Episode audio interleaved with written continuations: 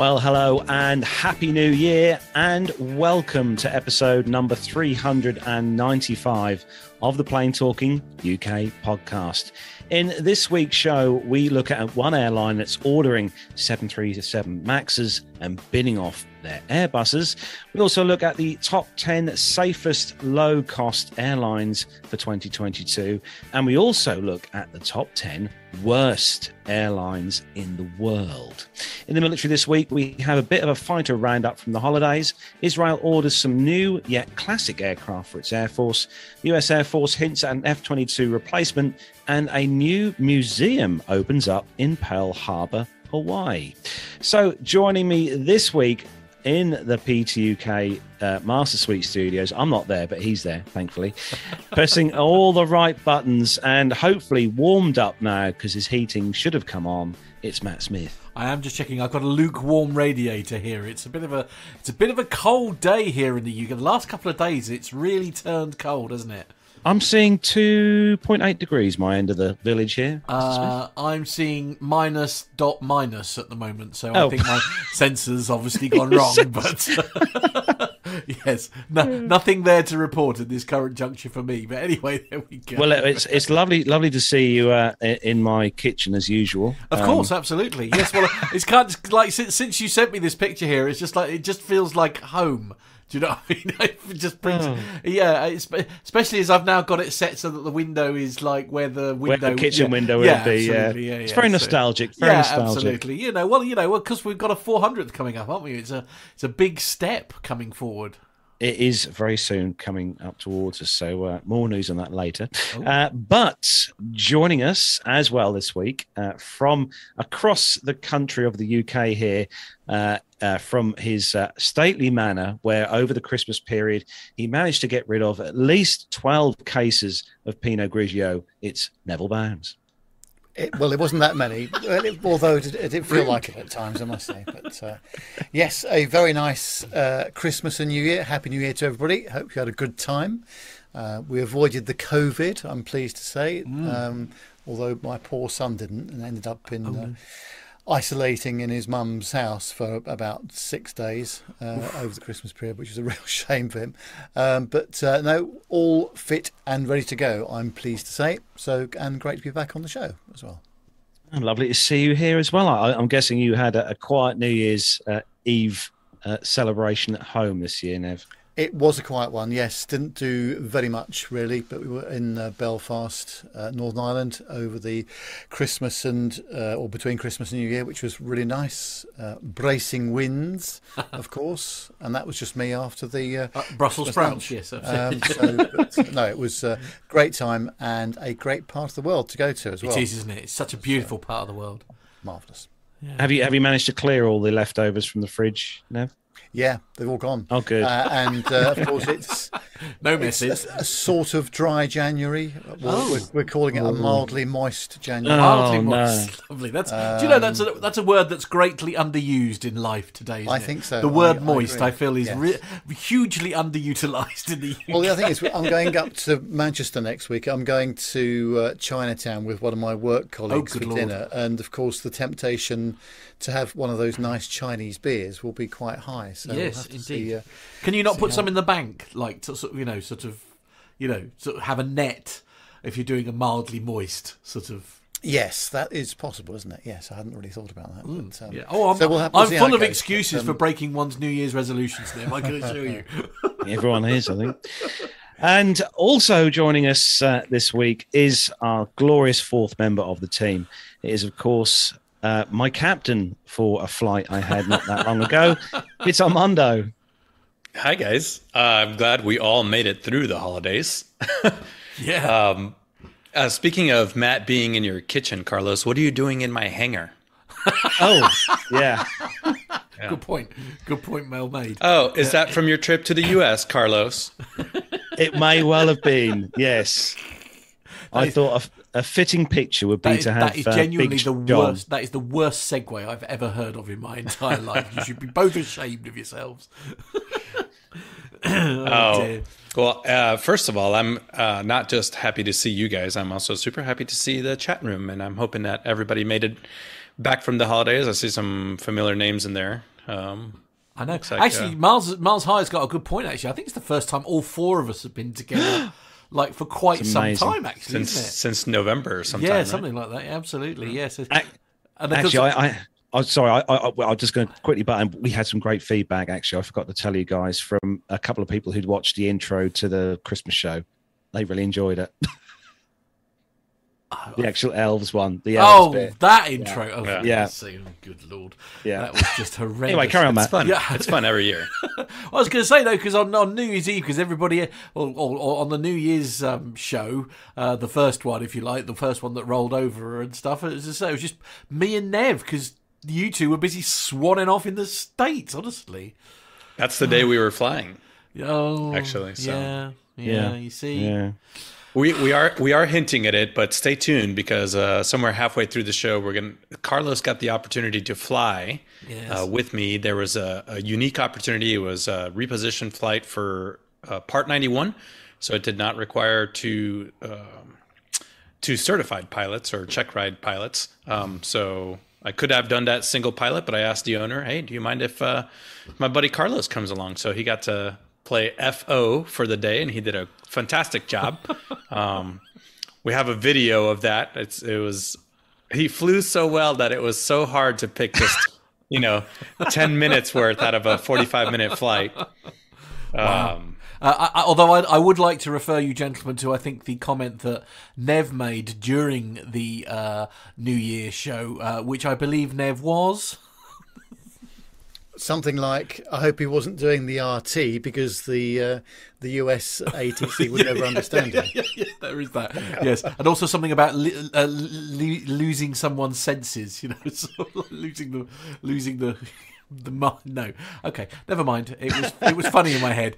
I know. You're all right. Lost leave of his senses. It's just like, I still can't believe he left you in charge of an aircraft. What's the matter with the man? Well, to be fair, the first thing he left me in charge with was the cleaning, actually. And restocking the drinks fridge. Well, very important jobs, absolutely. Yes, one has to prioritize. Very important job. Yeah. Very important jobs. I will have you know.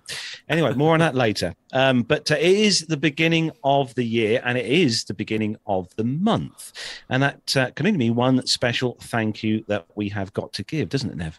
It does, yes. That's when the till rings at PTUK HQ, and this month the people that have very kindly donated by Patreon are Dirk S, Sasha Beer, Stephen Ivy, Nick Codling, Warren Dixon, Luis Cachares, Andrew van der Sarg, Alan White, Stephen Howland, Tanya Wyman, Megan Carrion, Jacob Darlington-Brown, Nicholas Hewitt, Masha, Owen, Reuben Wells, Neil Landbourne, Graham Haley, Jonathan Warner, Eric Graves, Matt Caton, Jordan Rose, Andrew Wilson, Captain Jeff, Adam Spink, Liz Piper, Jeff Ward, Myler, Evan Shue, Philip Labe, Stuart Backer, Ray Williams and Stephanie Plummer. And those very kind folks who have paid us by PayPal are Jennifer Parkinson, Craig Urosoko, Tony Stubbings, Richard Adams and Mazuz Karim. Thank you, one and all. We couldn't do it without you. We really appreciate your contribution.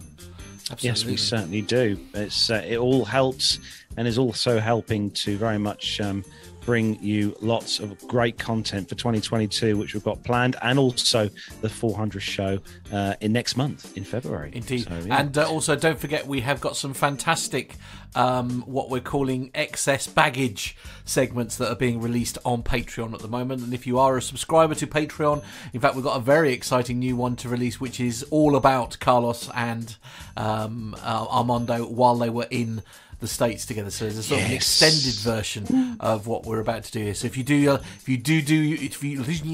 I can't talk today. I'm so sorry.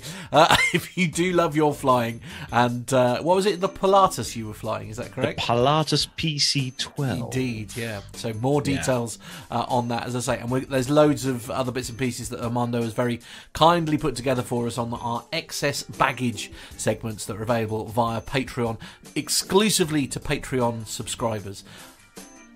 So we're going to say a big thanks to everyone who has joined us in the live YouTube chat room this evening. Loads of the family members in there, as always. Kicking off with Richard Adams. We've got there Lee Davies, Miles High. We've got... let me scroll down. Here we go. I'm going through the list here. Alex Robinson. Hello to you, Alex. Dirk S. We've got Stephen Ivey was in there. I don't know if Stephen's still in there. He was in there earlier. GB's Model Zone. Hello to you as well. Matt C. It's always nice to have someone in here called Matt. We need some more Matts. Dr. Steph is also in there a little bit earlier. I don't know whether Dr. Steph's still in there. Alan White. Hello to you, Alan. We've got Masha. Hello to you, Masha. Nice to see you in there as well. Neil Lamworn, hello to you, Neil. Jenny over in Rome is there as well. Hope it's a bit warmer your side of Europe, Jenny. I bet it's not. I bet it's not. Captain Cruz, hello to you, Captain Cruz. John Jester as well. John Jester, one of our big family members there. Captain Jester. Captain Jester. Oh. Yeah. And I don't think I've missed anyone. If I have missed anyone, Stephen Ivey is still here. He's getting ready to fly. Is still here. He's getting ready to fly people to places. How cool is that? Oh, that's good. I like that. That's what a great FO is for, because Stephen Ivey just gets to hang out listening to a podcast while the other guy's out there doing the walk around in 23-degree weather. Absolutely. Amen to that.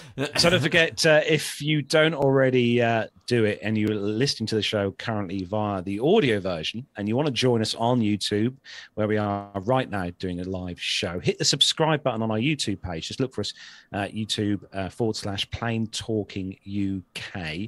Don't forget to click that bell icon as well, which is right next door, to be notified when we're live, when Matt hits that go live button and we're live on YouTube, because we would love to have you in our chat room, because we love everyone having in the chat room, because without the chat room we just wouldn't get anything right. So every week there'd be a new correction from the mistake we made the week before.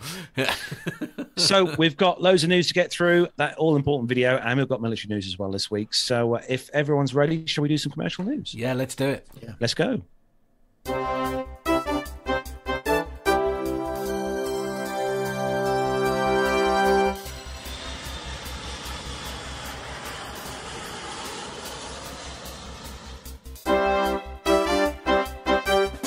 So kicking off this week's first news story for 2022. And this one's from 1mileatatime.com, like their website. This news story has been bouncing up and down all over the news feeds this week. Was it going to happen? Was it not going to happen? Well, it was announced on Wednesday that the US ultra low-cost carrier Allegiant has placed an order for up to 100 Boeing 737 MAX aircraft. The airline placed firm orders for 50 jets with options for 50 more. Allegiant currently operates an all-Airbus fleet of 122 aircraft. However, it's understood that the primary motivation for this order with Boeing is for expansion rather than fleet replacement. The order is worth roughly around about $5 billion at list prices, but we all know they never pay list prices. 1 mile at a time notes that Allegiant Air must have gotten the deal of the century on the 737 MAX aircraft. Allegiant is an incredibly frugal, ultra-low-cost carrier, so one that must consider that. There's plenty of second-hand aircraft available right now, as we all know, at very low costs, and Allegiant could have picked those up rather than picking up these new 737 MAXs. There are significant costs associated with going from an all-three Airbus A319, 320 fleet to adding Boeing 737s in terms of pilot training, maintenance, scheduling, etc. Allegiant has roughly 2 dozen crew bases from which it operates point-to-point flights. Scheduling these planes and retaining pilots would be no small task, as this is significantly more complex than at a legacy airline. Allegiant Air CEO Maurice Gallagher described the order saying, "Our approach to fleet has always been optimistic, and this exciting transaction with Boeing is no exception. While the heart of our strategy continues to center on previously owned aircraft, the infusion of up to 100 direct from the manufacturer's 737s will bring numerous benefits for the future, including flexibility for capacity growth and aircraft requirements, significant environmental benefits as well, and modern configuration and cabin features our customers will appreciate." Now, I would love to see how they're going to actual put back, you know, how many passengers they're going to cram into these 737 MAXs. I think they're ordering the MAX 7. It's a MAX 7 and then MAX, MAX 8-200s, just like Ryanair. Yeah. So it'd be interesting to see how many they're going to pile in seat-wise on these aircraft. There's very few stories that, I guess you could say, send ripples through the industry. This one kind of did. It was everywhere. It was all over the aviation news. And just a few hours ago, the Maurice Gallagher, the CEO, came out defending this order, saying that traditionally, so Allegiant Air operates at about a 35% less cost per seat mile than most other low-cost carriers. That's because they never buy new. All of their Airbuses have been traditionally much older, well used, well broken in. This is the first time that they've ordered new aircraft, and kind of like we're talking about, they probably got a good deal on them. But it's not a replacement for the Airbus. It's an expansion move for them, and I think this is just my opinion, but between the cost savings of these aircraft being sold at whatever price they were, and then the cost savings of the 737 MAX, you know, that's going to it may increase their operating costs, sure, because you're just bought 200 airplanes, but it's proportionately less by ordering these more efficient 737 MAXs. And at the cost that they got, so I mean, and I was going to say that obviously because I see is this seems to me like one of the first sort of big orders, if you like, for the MAX since all this hoo-ha has started. I mean, do you think some of the reason why they've managed, you know, have they got a super incredible deal on the MAX? Possibly because of the problems that we're all very aware of. I mean, for sure, you know, because Boeing will be desperate to sort of prove that, you know, these are an incredible aircraft now, and yeah, and all that kind of thing. I mean, will that be something to sort of, you know, that will one of the factors that will have affected the purchase price, if you see what I mean? Yeah, absolutely. And remember, we just did a couple of stories on Qantas going all Airbus and Air France, KLM going all Airbus. So Boeing is. They have to do something with these airplanes. They have to sell airplanes to somebody. So, but I mean, from a maintenance perspective, though, will that? Not, I mean, to me, it seems like an odd move if most of their fleet is Airbus to then go down the, you know, like the Boeing route, because obviously, if you've got like, you know, using Ryanair as an example, low cost airline, virtually their entire fleet, apart from literally a handful of smaller like BizJet type aircraft, their entire fleet are all 737s. 737s. Yeah, right. I mean, so presumably that obviously has advantages because essentially you're carrying more or less the same spares in terms of maintenance and things like that. Yeah, it just seems like an odd move to sort of. You know, I'm surprised that they're going to run two totally different aircraft, essentially. Well, it depends. They may contract out the maintenance. True. They may not have in-house maintenance. They may not require spares. We don't know that. No, I haven't seen anything on that. But yeah, that's fair. Yeah, okay. Look, Captain Cruz in the chat room says that Allegiant got a lot of the old EasyJet A319s. Oh, yeah.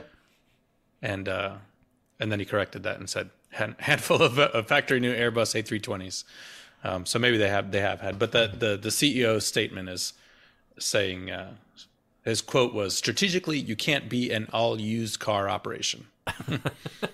I guess it's well, as you say, you've got to sort of start somewhere, haven't you? As it'll make start, you know, everybody starts with a second-hand car and slowly works their way up. I guess it's no different to them, you know, it's the same sort of thing. Anyway, we could go on and on and on, but we should probably move on. Matt, you've got a top 10 for 2022, and we're only literally just into it by like 10 seconds. Yes, indeed, which I presume means it's essentially a summary of last year rather than this year, because I can't see how you could possibly be doing anyway. By the by, so top 10 safest low-cost airlines for 2022. Low-cost carriers, LCCs, from now on have allowed millions of people to travel for the first time or to take I've got Oh, I see. Sorry, I've got it. Yeah, it's all right. I had a slight glitch with my OneNote here. It's sorted now. It allowed millions of people to travel for the first time or to take trips they would otherwise be unable to afford. AirlineRatings.com has listed its top 10 safest low-cost airlines for 2022 from the 385 airlines it monitors. Factors used to decide the top 10 safest low-cost airlines include incident records over the past 2 years, crash records over the past 5 years, results of audits conducted by the governing body of aviation, the International Civil Aviation Organization, ICAO, the EU banned lists, and fleet's age. The airline ratings top 10 safest low-cost airlines for 2022 are here in alphabetical order, and they are Allegiant, EasyJet, Frontier, Jetstar Group, JetBlue, Ryanair, Vietjet, Volaris, WestJet and Wizz. Now, actually, for me, I'm not at all surprised to see both EasyJet, Ryanair and Wizz in that list of sort of airlines, because I remember from when we're going back several years now, when we were talking, because I had a long conversation with Al when before I did my trip to the States, and when we flew over to Pittsburgh, and one of the things that we were talking about essentially was that I think, and I'm sure you'll agree with this, Armando, he was basically saying one of the reasons why, quite often the low-cost airlines have far better safety ratings than anyone else is because as soon as you're in a scenario where you associate low cost with low safety, the model is dead. Mm-hmm. Yeah, I mean, we've had plenty of low-cost carriers here in the U.S. that have gone away or merged or changed names. I mean, you think of AirTran and ValueJet. They have one mishap, and next thing you know, they're souped up by somebody else. Mm. I mean, the airplanes are safe. That Delta bought most of the AirTran DC-9s. Yeah, I don't know. Just wow. And of course, they're old. Yeah, indeed. So we're going to go from the flip side to that now. So we're going to look at the 10 worst airlines in the world. Airlines can be hauntingly terrible, uncomfortable seats, stale and pricey food, lack of entertainment, delays and cancellations, and unsympathetic staff to top it all off. If you've ever faced this firsthand, you know it's not an experience you'll ever want to revisit, no matter how tempting the fare. To save travellers from the perils of unsavoury flying experiences, luggage storage company Bounce analysed popular airlines on 7 factors: passenger complaints, punctuality, maximum free baggage allowance, comfort, meals, in-flight entertainment and staff service. Among the winners were several airlines here. I'm not going to list them because amongst the winners was Delta, which took the top spot in a domestic airline category, followed by Hawaiian Airlines and Horizon Air. On the international front, Japan's All Nippon Airways and Singapore Airlines beat the competition with great service and fewer complaints. But you know which airlines are scraping the bottom of the barrel? Here is a list of the worst airlines in the world with damning scores on the above mentioned factors. So we'll do it old school, shall we? Let's play a little bit of I can't get any. Oh, all my buttons have stopped working. That's good, isn't it? I love it. I was about to play something completely inappropriate then, so we'll try this instead. Nev can just sing the song. Can he? Right. No. He's not brought his singing voice with him today. Here we go. Ray. In 10. Okay, so I'll kick off number 10. So from Brazil, Gol Airlines, G-O-L. In 9. Well, I thought this was quite a good airline, actually. A TAP from Portugal. Oh, in 8. 8 would be Ukraine International Airlines. Never heard of them. Believe that they exist, though. In 7. Number 7. It's the UK's favourite low-cost carrier, EasyJet. I find it fascinating that they're in the like the top for both lists. Yeah, on both lists. Yeah, absolutely. In 6, and that is Vueling from Spain. In 5. Also, never had the pleasure of flying these guys. Interjet from Mexico. In 4. And it's story number 2. Well, it's not. It's from Ireland, Ryanair. In 3. And from Mexico, it's Volaris. Ooh. In 2. Also from Mexico, Viva Aerobus. I'm sorry, what? And Bully's special prize. And from Colombia, Viva Air Colombia. Right. There we go. Excellent. I see a kind of theme going on with these sort of the last set or last 6 here. Colombia, Mexico. Right. There's a lot of Mexican airlines in there. There we go. I just realised that to virtually most people, that will only have meant something, that theme tune and everything, to a very select group of people who are of a certain age. Armando's going, what on earth was that all about? 2 years later, I still don't know what the music is. No, okay, fair enough. Dirk S is going, huh? Viva Aerobus? Yeah, I know. I'd never heard of it. Which, you know, where was that one? That was in Mexico, wasn't it? Yeah. Sounds like an old car from the 1960s here in the UK. Viva Aerobus. Now, I will say John did put a note in here that this list is based on TSA complaints to the TSA, like the American TSA. So a little bit biased, but how did EasyJet and Ryanair get complaints on? They must be really bad at something if people here in the US are complaining about that. Navigation being one of them, clearly. Yeah. How did they end up in the States? Yeah, absolutely. Miles High in the chat room is saying that he's surprised that Sunwing has not on the list because they've been bad in Canada for ages. True that. Yeah, absolutely. Oh, Richard Adams brings up Garuda. Yeah, I know for a fact that Garuda had a dubious safety record because they at one point they were crashing so many airplanes that they hired 60 pilots. My brother was one of them. They hired 30 Spanish pilots from Spain, 30 American pilots to bring over there and say like, hey, you guys are just going to fly right seat, but you're really in charge. And that happened for a couple of years over there at Garuda. Wow. But did it work? I think it did. Yeah. They are not crashing as many airplanes. Good. I will say that Indonesia and Micronesia, those are very difficult places to fly. They're packing in the jets, but it's generally VFR with some terrible storms and terrible winds, and you're landing on remote islands. But that doesn't excuse safety by any means. No, indeed. It's, So this list was, I think, mostly based on U.S. complaints. Did your brother do it? Yeah, 2 years. How did he find it? Did he have anything of... Oh, it's terrifying. Oh, right, good. Fair enough. We'll leave it there then, shall we? Carlos, yes, what's next? Nev's got the next story, and when I saw the pictures of this particular story, I just could not believe it. Yeah, nasty one. It's on the avherald.com, and it says that a South African Airlink Jetstream JS41 registration Zulu Sierra November Romeo Juliet performing a charter flight from Johannesburg to Venetia Mine in South Africa was on approach to Venetia Mine when a bird impacted the right-hand propeller, causing one of the blades to separate and penetrate the cabin. The aircraft continued for a safe landing.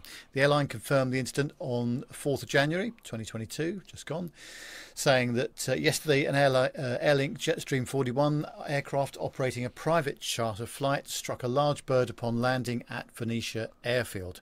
None of the passengers or crew were injured, although the aircraft sustained substantial damage, which would be an understatement, I would say. A lot of people on the social media platforms were surprised that this prop was made out of wood. Armando, your thoughts? Yeah, it's a MT propeller. MT propellers are generally made out of either wood, composite, or a blend of everything. They have metal leading edges with rubber prop de-ice boots, and then the inner core will be wood surrounded by a composite... a composite sheath, if you call it, and then laminate to make it you know, for the paint and things like that. But we had, you know, when a propeller separates, you have a 360 degree circle, right? And it's going to go one way or another. And the odds of it going right into and puncturing the cabin are incredibly rare. I mean, that's some Final Destination movie stuff right there. Luckily, nobody got hurt. There was a similar incident, and that Saab, I think it was, that went off the runway in Alaska, that the propeller blade separated and went into the cabin. That I believe either injured somebody or there was a fatal on that one. But I had an empty propeller on my Lance Air. There's advantages to it. It's very lightweight. You know, the aircraft is certified for both a Macaulay metal prop as well as a MT composite prop. So, but they're incredibly reliable propellers. It's just it. And John put this in the show notes too. It likely just exceeded the tolerances that the propeller was built for. So if it, I believe the certification standards is they chuck a 4-pound bird at a propeller blade in testing. And, you know, if you get a much bigger bird than that, then it could cause some. Usually these composite propellers, they shatter. They kind of do like a little explosion. For it to just separate and break off and then go into the cabin like that, that's an incredibly rare thing to happen. I mean, I don't know. I'm just thinking hypothetically because, I mean, it's a maybe not frightening incident is the right word, but I mean, say they were high up or higher up, because they were quite close to the runway, I believe, from that story, obviously, when they were coming into land. I mean, if something had happened, say, at 10,000 feet, for example, I mean, would that have had any impact on the way that the aircraft behaved? I mean, presumably, like, the single, you know, to have lost one engine is no different on a jet as it is to a prop engine. If you lose one, it'll still fly. Right. It would have been just a compound emergency. If it had done this exact same thing at altitude, it would have also caused a rapid decompression. Right. You would have had to deal with both the engine failing, right? And at that point, it's probably just going to go into some kind of overspeed condition because there's no air to slow down the engine. Yeah. So very quickly, they're going to get the alarms and bells inside the flight deck. They'll probably shut the engine down, but the rapid decompression would have happened pretty much simultaneously. The only difference as far as the pilots go is what are you going to deal with first? Well, you got to keep consciousness, so you're going to deal with the rapid decompression first. Right. Just get the mask on. We practice that all the time in the simulator. So get that mask on, and then it would have just been, all right, what's the next thing that we have to deal with? And to be honest, a Jetstream 41 isn't going to be that high, so the passengers in the back, even though they're also experiencing that rapid decompression, the aircraft can also get down to safety. You know, the time of useful consciousness at 25,000 feet. Let's assume they're going 25,000 feet, probably 20 seconds or so, right? So the people in the back are going to be fine in the rapid decompression as long as the crew up front is on their oxygen mask, and they can just deal with the engine failure first and get the airplane down below 10,000 feet and then, you know, configure to land type thing. That would be the only difference of it happening up in the air. But there still have been, so based on the height where this incident took place, would there still be like a rapid decompression and all that kind of thing, or will it have all more or less equals out by that point? No, this happen if it's going to happen below 10,000 feet, it would not cause a rapid decompression. Yeah. At that point, the pressurization system is already kind of leveling out. Maybe a little bit different. A couple psi different, but not enough to. So in that incident, your focus would be the engine essentially and how you get it on the ground and handling, I guess, at that point. Yeah, John Jester at 25,000 time of useful consciousness is more into the minutes. So again, you know, just kind of it just happened. Yeah, yeah. Because as a pilot, you're trained, but yeah, you're going to deal with the engine emergency very very quickly after that. But pictures like this, Nev, make you glad you're sitting in seat 1A. Well, I'd be in 1A, wouldn't I? I'd be no noise behind me. What's all that fuss about? Yeah. Yes, I'll have another piece of caviar and some Merlot. Yes, where's my red wine, please? Bring it to me. Can you quiet down everybody in the back, please? Stop screaming! What's wrong with you? The noise cancelling on my headsets is really going wonky. Yeah. Can you turn the fans off? a mega Karen at that point, wouldn't I? Yeah. Exactly. But plus the thing of it is, Nev wouldn't hear it anyway because he'd have his noise cancelling earphones on anyway. Absolutely. Yes, absolutely. Yes, yeah. And if it was at altitude, I'd notice things starting flying around the cabin and my ears popping considerably. True. That is a very good point. Misting up and what have you. Yeah, John Jester says that. He says, you know it's happening because your ears hurt. Yeah. Oh, yes. So, true. Moving on to the next story. And this is actually quite sad because there's a lot of aircraft injured in this particular story. But Amanda, you've got this one. Yeah, this is from ADN.com. And on Sunday morning, this gentleman, Don Hammond, watched as powerful winds at the Palmer Municipal Airport in Alaska. They grabbed hold of his 6-seat sightseeing airplane and threw it around like a toy, according to his words. Wow. The plane crashed upside down onto the icy pavement.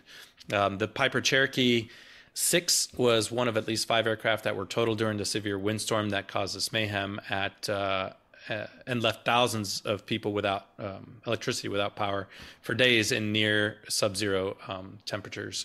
Some of the hangars, many of the planes sustained damage. According to the owner of this Piper, they estimate that there was well over $1 million damage in the airport. But he said that it could have been worse without the help of other airplane owners and Good Samaritans who worked with him to secure airplanes at the airport. Hammond said that the loose aircraft could have added much more chaos and damage during the already intense storm. The National Weather Service during the storm reported a peak gust of 79 miles per hour at the Palmer Airport and 88 miles per hour elsewhere in Palmer. He said that they said that was there was a recording with a handheld wind meter, and that the readings there at the airport were up to 120 miles per hour. So during one of his patrols at the airport over the weekend, Hammond, the owner, watched as a plane broke free, careened down the tie-down area, striking and damaging about 5 other airplanes. And at that point, he knew that the situation was quickly getting out of control. That's when others arrived to help. Hammond put the plea out on social media for people to drive large vehicles to the airport so that they could be parked in front of the airplanes to shield them against the winds. There you go. I mean, this is, I was at the Statesville Airport here in North Carolina in just 40 mile per hour winds. And I watched airplanes moving on their tie downs. And even just that right there is going to cause an incredible amount of damage because we have those airplanes tied down. You know, they're not moored down like with chains or anything like that. But even then, the winds were pushing. They were exactly perpendicular to the aircraft. They would push the tail of the aircraft, and a couple of them, it ripped either the tie-down hook off or it bent. Like on a Cessna 310, there's this tail strake, and that's where the tie-down is. It just bent that completely out of shape. So that's some structural damage there. But yeah, winds, you really just can't. You just can't do anything about it. I mean, as much as you can tie down airplanes, there's still going to be damaged flight controls, right? I mean, you have a big windstorm like that. You have a dinky little metal wind gust lock in your airplane. It could bend that. Plus, there's these crazy forces. I mean, look at the MD-90 that crashed in Houston, right? That had they're thinking that it suffered some wind damage. And that's damage that you couldn't see. That was these little control arms inside the elevator housing and you know, even through a severe windstorm, anybody that owns an airplane, flies an airplane, rent an airplane, be very, very careful about the airplane that you get into because there may be unseen damage into it on it, you know. Just looking in the chat room, Stephen Ivey said that he's had a 200. I think he means a CRJ 200. Yeah. Jumped the chocks during a microburst. An aircraft that weighs 32,000 pounds empty. Yeah. That aircraft. They warned us about, when I was getting my DC-3 type rating, they warned us about that too. They said, you know, at the end of the day, it's still a tail dragger. And despite the fact that it weighs 20,000 pounds, it's... It'll also jump to chocks and just. Well, of course, because I mean the very nature of the beast is that it is incredibly aerodynamic, isn't it? So you know they're designed to find lift more or less anywhere. So it's like, aerodynamic if it's pointed in the right direction. If it's not pointed in the right direction, then it's the opposite of aerodynamic. Right. It's a barn door, right? Lovely. Yeah. Okay. Yeah. Yeah. It's all right if you move the, yeah. John Jester also, same thing, CRJ 200, jump in the chocks. It's, that was probably at Washington Dulles, I imagine, because I think that's where he worked. But Dulles Airport, yes. Yeah. Dulles. So moving from a windy story over to a happy story, actually, because this is regarding careers. We always like to have lots of jobs within the aviation industry. This is on the chroniclelive.co.uk, and more than 500 jobs available at Newcastle International Airport Careers Fair. So for those looking to mark the beginning of a new year with a new job, how about the transfer to the aviation industry? The glamour and excitement of flying to foreign lands every day is a tempting perk for many, but there's much more to flying than just being pilot or cabin crew. To show off all that the aviation has to offer, Newcastle International Airport is hosting a careers fair on January the 14th. That's next week, isn't it? Yeah, next week. At St James Park. Organised in conjunction with Newcastle United Foundation, the SAFC, Foundation of Light and Newcastle College, there are more than 500 jobs recruited for between the airport and its business partners. The fair will have a mix of entry-level, team leader and managerial vacancies on offer, with roles available across the airport in airside operations, customer services, warehousing, security and car parks. Business partners exhibiting at the fair include ground handling operator Swissport, who we all know, the airport's largest partner, AirlineRatings.com, and Gosforth bakery chain Greggs. So Nick Jones, Chief Executive of Newcastle International Airport, said it's a very exciting time for the airport as we prepare for an increase in passenger numbers and welcome a number of new airlines and new routes for the region for 2022. He said it's our ambition to be the best airport, and we're looking for enthusiastic, hardworking and committed individuals to help achieve our vision. Newcastle International Airport Careers Fair takes place, as I said, at St James Park from 10 a.m. till 2 p.m. on Friday, the 14th of January. So that's next Friday, so if you're that area. Candidates are invited to register online to attend the fair, and anyone interested can find out more via the links that we'll put with the show notes for this episode, for this story. If you take yourselves over to the chroniclelive.co.uk, you'll find the story on there. But it's good news, guys, considering the current climate and stuff that we're in. And Newcastle's not exactly the largest airport in the UK. No, that's true. Yeah. I haven't flown. Have you flown from there, Nev? Yes, a few times. In fact, quite a few times. But they've closed the BA lounge. So you won't be flying again then, that's what. So I'm not ticking it off my list anymore, really. But no, seriously, it's actually a pretty capable airport. And runway's good enough for some pretty long-haul routes. Emirates use it to go to Dubai, for example. It's good that they're doing careers fairs like this to encourage more people back into the industry. Brilliant. Yes, good news. Good news, what we like to hear.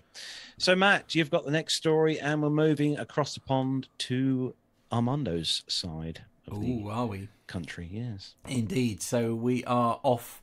The headline is John F. Kennedy International Airport launches new wellness centre. John F. Kennedy International Airport has partnered with Express Spa and Port Authority to launch the Treat Health and Wellness Center, according to International Port Review. The center will be located in Terminal 4 and will offer on-site care from medical professionals with services such as COVID-19 PCR tests, IV drip infusion therapy, flu shots, and sessions such as yoga and fitness. The president of the airport and CEO of JFK IAT, the operator of Terminal 4 at John F. Kennedy International Airport, said, "We are very pleased to partner with Express Spa and the Port Authority to launch Treat's first bricks and mortar location as we enter the holiday season and continue to experience increases in air travel. Ensuring a safe environment remains our highest priority. Our partnership is our latest initiative to provide our customers with a safe and seamless experience, and we are very pleased that Terminal 4 will be the home of Treat's first location." Doug Zasman from Express Spa Group CEO said, "In this pandemic world, people are now prioritising health and wellness, especially when travelling. This first-of-its-kind suite of travel health and wellness services is leading a new era in wellness travel. Whether you need a test, want to work out, seek healthcare on the go, or just escape from the stresses of travel, Treat will be an invaluable set of resources as traveller needs continue to evolve." Yeah. I'm going to be very, very controversial here, and I apologise if I offend anyone as I say this. What a load of rubbish. I'm sorry. What a load of squit. Oh, I love that. I think I would be a little bit hesitant to go into an Express Spa at the airport between flights and get an IV drip. Yes. You know, like, are they going to be trained in that? Or is that the same person that does foot massages? Yeah, I'm not sure. I mean, obviously they're going to have somebody, if they're going to be given flu shots and all that stuff, there's FDA regulations, but oh boy. I just think there are better things you could do at the airport rather than this. Yeah, like eat. Yeah, absolutely. It's just, with the exception of myself, everybody, I get why people enjoy, like, going to the gym, for example, but that's something you usually do in your hotel. Presumably you don't, I can't see people arriving at the airport a bit earlier just so that they can go to the gym. Yeah, I don't know. I don't know. I'm not a gym bunny, so I guess I don't get it. But like most of these people will have, like, if they're worried about stuff like that, then they'll have booked a hotel like the night before and probably done it in the hotel's gym. Oh, it just sounds like yet more reasons for people to miss their flights. Yeah, I guess if you've got a delay and now you've got an extra 4 or 5 hours. Well, yeah, okay. £500. Yeah. Well, yeah, quite. Maybe go in for some yoga or something like that. I definitely get the COVID test. Well, that's great to have inside absolutely. The terminal. Okay, that's great. Yeah, but you can do that at Heathrow now. You can go and have a PCR test. So it's just like, that's... Yes, I know. Yeah, indeed. Carlos knows to his great expense. Yeah, Nev, is this something that's going to tickle your fancy on, before your flight to Newcastle? I'm just thinking, I'll just say to Mrs. Neville, I'm just going to leave 3 hours earlier to go to my domestic flight up to Edinburgh because I would like some IV infusion at the airport. It's not going to fly, is it, really? Literally. I think it's a very bizarre thing to do, if I'm brutally honest. I think it's a very, very bizarre thing. But then what do I know? I'm just a muppet. Like our professional drinkers in the chat room are pointing out, oxygen and an IV do wonders for a hangover. So perhaps you've had a delay for your business meeting. There's a couple million on the line. You go into Express Spa and be like, "Hey, give me the hangover special. Give me the Saturday morning special." And there you go. Maybe that's what it's for. Is that a euphemism for something? I'm not sure. Yeah, because you go out drinking on Friday night. Right. Okay. Anyway, moving on. Before we move into other kinds of entertainment, Nev, it's COVID time, so maybe Wednesday afternoon too. So Nev, you've got the next story about NOTAMs, or as they're called now, Notice to Air Mission. Yes, and there's been a lot of chat about NOTAMs in the last few months. On the ainonline.com, it says that a new iOS app called Jumpseat has launched to help crowdsource important information that isn't always included in a notice to air missions, which we know as NOTAMs. The app has been in beta testing since June and is now available to any user, currently for free. Jumpseat was launched by the company co-founders Ben Zavaldil and Brad Doblin to provide an easily accessible repository of information that either isn't covered by NOTAMs or that pilots have to search for in siloed locations such as online forums and social media, or that might be local knowledge from ground handlers. We've seen complaints resounding across the industry, Zavaldi says. NOTAMs don't solve this. This isn't necessarily the fix, but we have the technology to get away from forums, scouring Facebook, or hoping our operations department gets good information, or hoping that siloed information gets out. The app offers a simple presentation of a world map populated with airports. Click on any airport to see reports about that airport or the local terminal area forecast. To add a report, users can click on the plus button and then select the type of events such as runways, taxiways, ATC, scams, fuel, violence, strikes and weather. Although there are many airports with no reports yet, users can view a feed of all reports beginning with the latest. Many of the reports concern fuel shortages, for example. A December the 13th report about Cape Town International Airport, where fuel is limited, better check it's available before you operate, according to Zavaldil. A lot of this comes from my experience with ferry pilots who don't know where they're going from one week to the next. Users can upvote posts in Jumpseat, and the founders plan to add a function to flag an item so that its information can be reviewed. It's really about the community, says Doblin. That's why we have the upvoting. Another future function is how to share critical information, perhaps with an alert level indicator. This could be done by pinning an urgent post to the top of the feed or by adding some kind of notification system for users. We've got a couple of avenues to look at, Zavaldil says.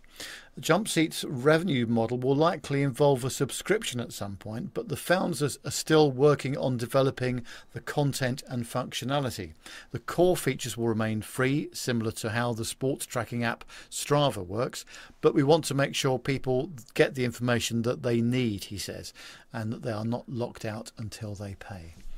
Now, NOTAMs is one of those hot topics, it seems to me. Do you think, Armando, this would be a useful thing for people to pick out the most relevant or the most important NOTAMs at an airport?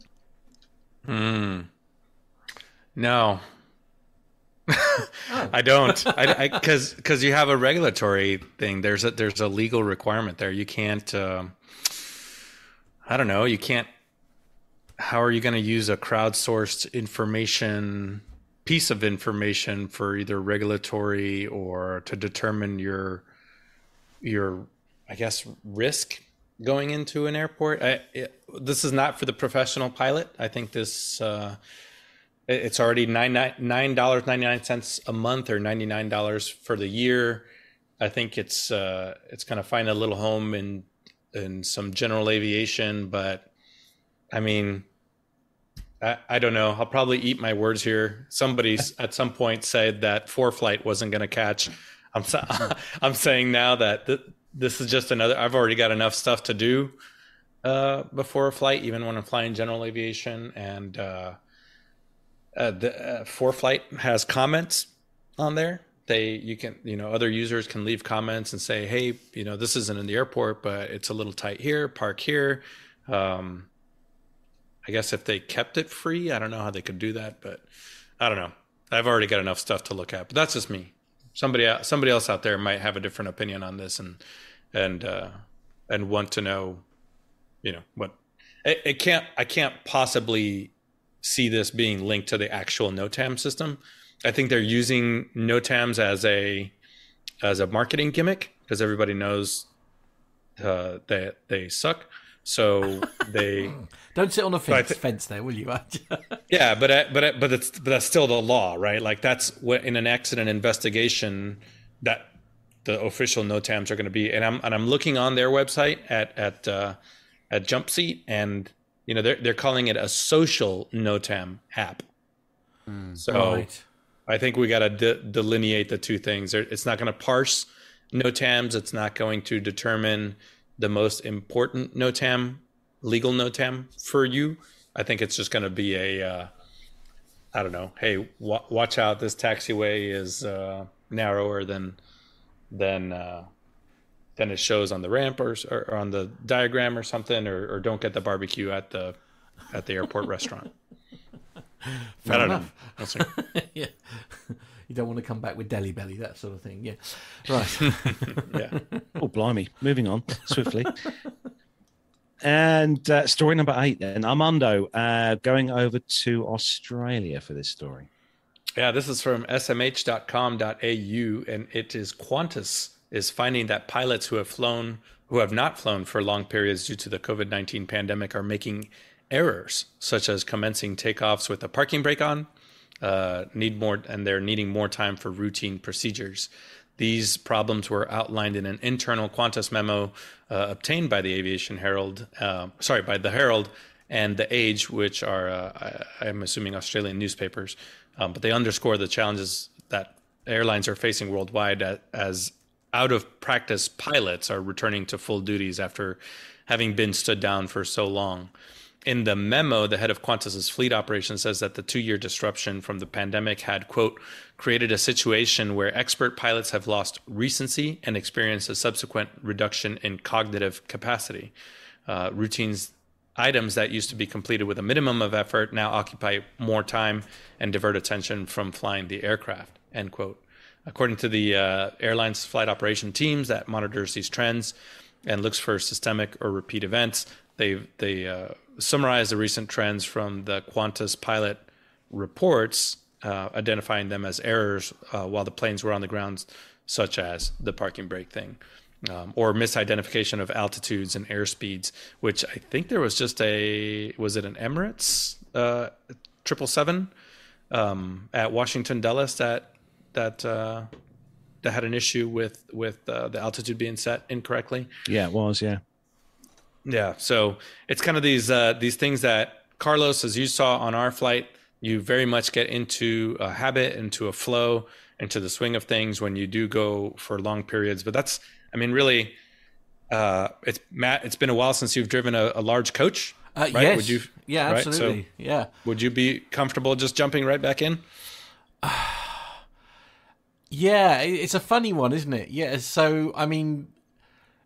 Yeah, I'd probably want to just take it for a little bit of a spin round the block first. You know what I mean? Just to sort of more because, like in my case, it's like you know, I'm pretty sure that the practical skills are still there, but it's silly things like allowing significant space when you're going round a corner so that the back wheel doesn't hit the curb and things like that, which is almost like a muscle memory reflex type thing actually when you're doing it. So when you're allowing that extra compensation to go around the corner. And so, yeah, I would sort of want to go around the block or go for a few roundabouts just to sort of remind myself of how the thing handled almost. Yeah. I mean, I would argue that over the last 2 years, most of us forgot how to people. And we're just getting back into the swing of how to people and how to be around people, right? So yeah, I've kind of decided I don't like people. That's the problem. Well, you know what? Many pilots decided they don't like flying. Well, true, yeah. So come out the other side of the pandemic, and you think actually I quite like being at home now, you know. And yeah, I was the one that was out all the time. You know, I was out always, but yeah, I've sort of gone very much the other way, where I'm like, no, I prefer to be at home, and I don't like it when there's lots of people around and all that kind of thing. But I don't think I'm alone with that. Actually, it's that same sort of thing. Anyway, we're slightly off topic. Anyway, shut up. I think last year at some point, last year being 7 days ago, we did a story where the Air Force, the U.S. Air Force, was facing a similar issue in that due to the reduction in operations because of COVID over the last couple of years, there was and atrophy and critical skills and tactical knowledge and tactical skills, right? So then you have airplane knowledge, regulatory knowledge, as well as your actual tactical skills that you have to employ. And all of that, it's like a language, you know, if you don't use a foreign language for a couple of years, it's the penguins are going to fall off the iceberg and they're not going to jump back on. They're just going to swim away. Indeed. Penguins on an Iceberg is from another show. Do you guys know? Okay. It's from Opposing Bases. Oh, I should know that one, really, shouldn't I? Oh, my gosh, you guys. It's the best aviation podcast out there. Oh, I'm just kidding. No, they really are good. No, they are good. They are good. I am tuning in. Yeah. For a different purpose. So, Nev, you've got the last story, because obviously, Nev, you are a connoisseur of the kind of loyalty programs that airlines offer. I think you'll like this one. This is on thepointsguide.com, and it says that Virgin Atlantic Flying Club is offering the frequent flyers of a long list of competing programs the chance to give its elite status a try. If you have top tier status in a number of airline loyalty programs, you're eligible to partake in Virgin Atlantic's latest status match. Virgin Atlantic is matching to either its gold or silver status, depending on the elite status you currently have. Here's how the match works. If you have top tier status with one of the airline's loyalty programs, which I'm going to mention in a second, you'll get gold status with Flying Club. And if you have a second tier status with one of the airlines, you'll get matched to Flying Club silver status. And the list is as follows. On Air New Zealand Airpoints, it's Gold and Elite Plus. On Alaska MVP, it's MVP Gold and MVP Gold 75K. American Airlines Advantage is Platinum Pro and Executive Platinum. British Airways Executive Club, Silver and Gold. And Cathay Pacific Marco Polo is Gold and Premium. The MatMid program is Gold and Platinum. Emirates Skywards, Gold and Platinum. Etihad Guest, Gold and Platinum. Hawaiian Airlines Hawaiian Miles, Gold and Platinum. Hong Kong Airlines Fortune Wings, Gold and Platinum. Iberia Plus, Oro and Platino. Lufthansa Miles and More is Senator and Honorary Circle. Qantas Frequent Flyer is Gold and Platinum. Qatar Privilege Club, Gold and Platinum. SAS Eurobonus is Gold and Diamond. Singapore Kris Flyer, Silver and Gold. South African Voyager, Silver, Gold and Platinum.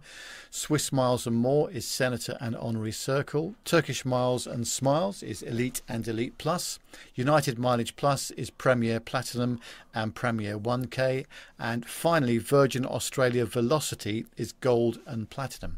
Now, in order to match your status to either Flying Club Gold or Silver status, you'll need to submit proof that you have current top tier or second tier status on another airline and already have a revenue flight booked with the Virgin Atlantic in any cabin for silver and in premium or upper class only for gold. Hope you understood all that. If you meet the criteria and are interested in giving Flying Club a test drive, here's how to register for the status match. Firstly, you have to be sure that you already have a Flying Club membership. Then submit your status match request at the special landing page. It does go on a bit, I've got to say. And by the time you've ticked all the boxes... I'm quite confused. It sounds a bit like the sort of thing you might have to do if you're going to get on an international flight with COVID status and all the rest of it. There's quite a lot of stuff going on there, but the final paragraph says it all for me. Virgin Atlantic reserves the right to revoke the status match if you subsequently cancel the flight that you made eligible for the status match. So I mean that's fair enough, but there's a lot of boxes you've got to tick along the way. So obviously they're trying to get the premium customers into Virgin to try out their premium cabins, and that's the problem, of course, that everybody's got at the moment, is that there's very little business travel going on in those premium cabins compared to over 2 years ago. So they need to get the folks back in there. So I'm not knocking the idea, but it just seems you do have to jump through a number of hoops to do it. Well, and surely that's going to be the issue, Nev, isn't it? I mean, if you make it too complicated, so if you want people to sort of come and try the product and you make it really complicated for them to, you know, sort of, you know, copy their status across, if you like, into the Virgin Atlantic world. I mean, surely that'll just put people off. I mean, I know loads of people who get, if they have any problem with the website whatsoever, they just give up and try something else, you know. Yeah, and my feeling about this one is that if people wanted to try Virgin's upper class or one of their premium cabins, well, they would have just booked it. And true, you know, true. Okay, I know that they've not got the sort of the status carryover or anything, but they sure they would have just booked it to see, yeah, and try it out. But anyway, good point. Are you still racking up plenty of points with the old BA boys? Yes, that's going very nicely, and those very nice folks at BA have given me a year of free gold. Ooh. So as of April the 8th, I get a year of free gold coming up because, again, I've not been able to fly as much as I have previously. But not your fault, essentially. They've done that on quite a few people that I've spoken to as well, actually. Blimey. So that's pretty nice. And, yeah, very good. So that's nice of them. But yes, hopefully we'll get back to a bit more long-haul business. Mm. Well, at some point. I don't know when currently, but I'm hoping it'll be soon. Are you a member of any frequent flyer program, Armando? Yeah, I'm a American Airlines Platinum, I think. Platinum, whatever the second one down is. Yeah. Mm-hmm. I don't really have a choice. I live in Charlotte, so yeah, true. Yeah, everywhere I go, if I got to go to the grocery store, I got to get on American Airlines.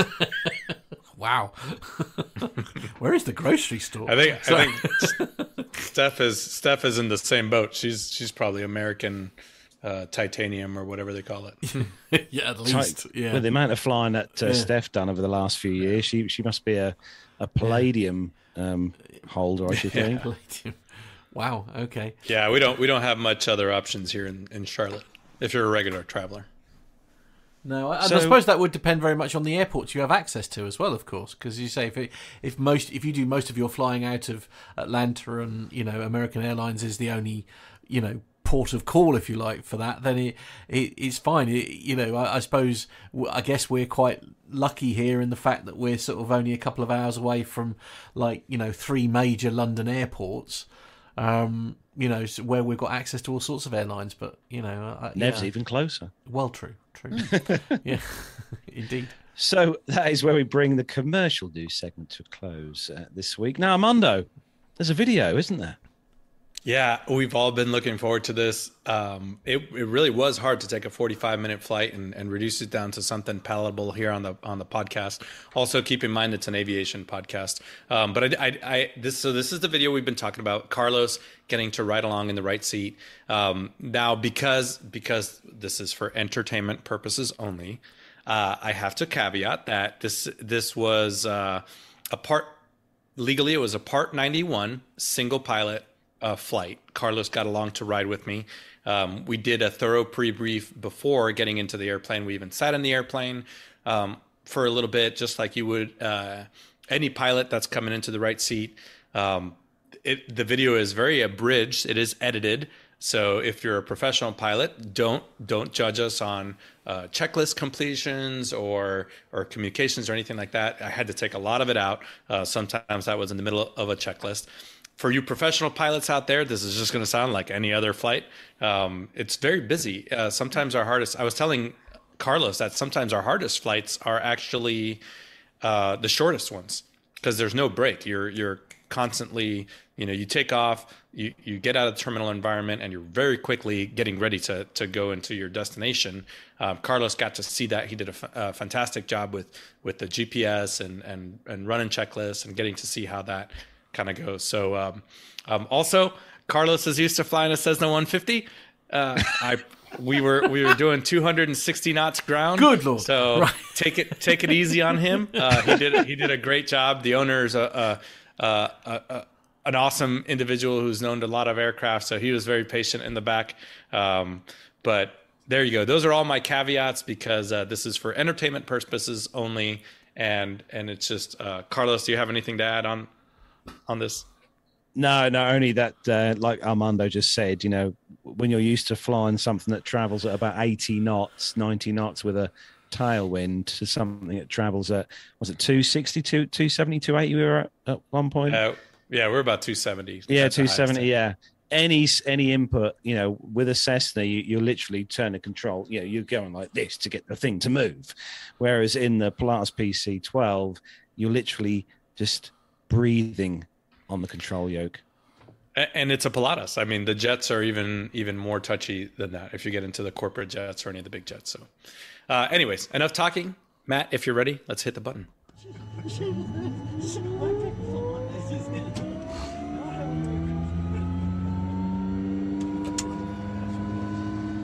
All right, 3-5, Asheville 7, EQI, load procedure, arrival, Linville 3.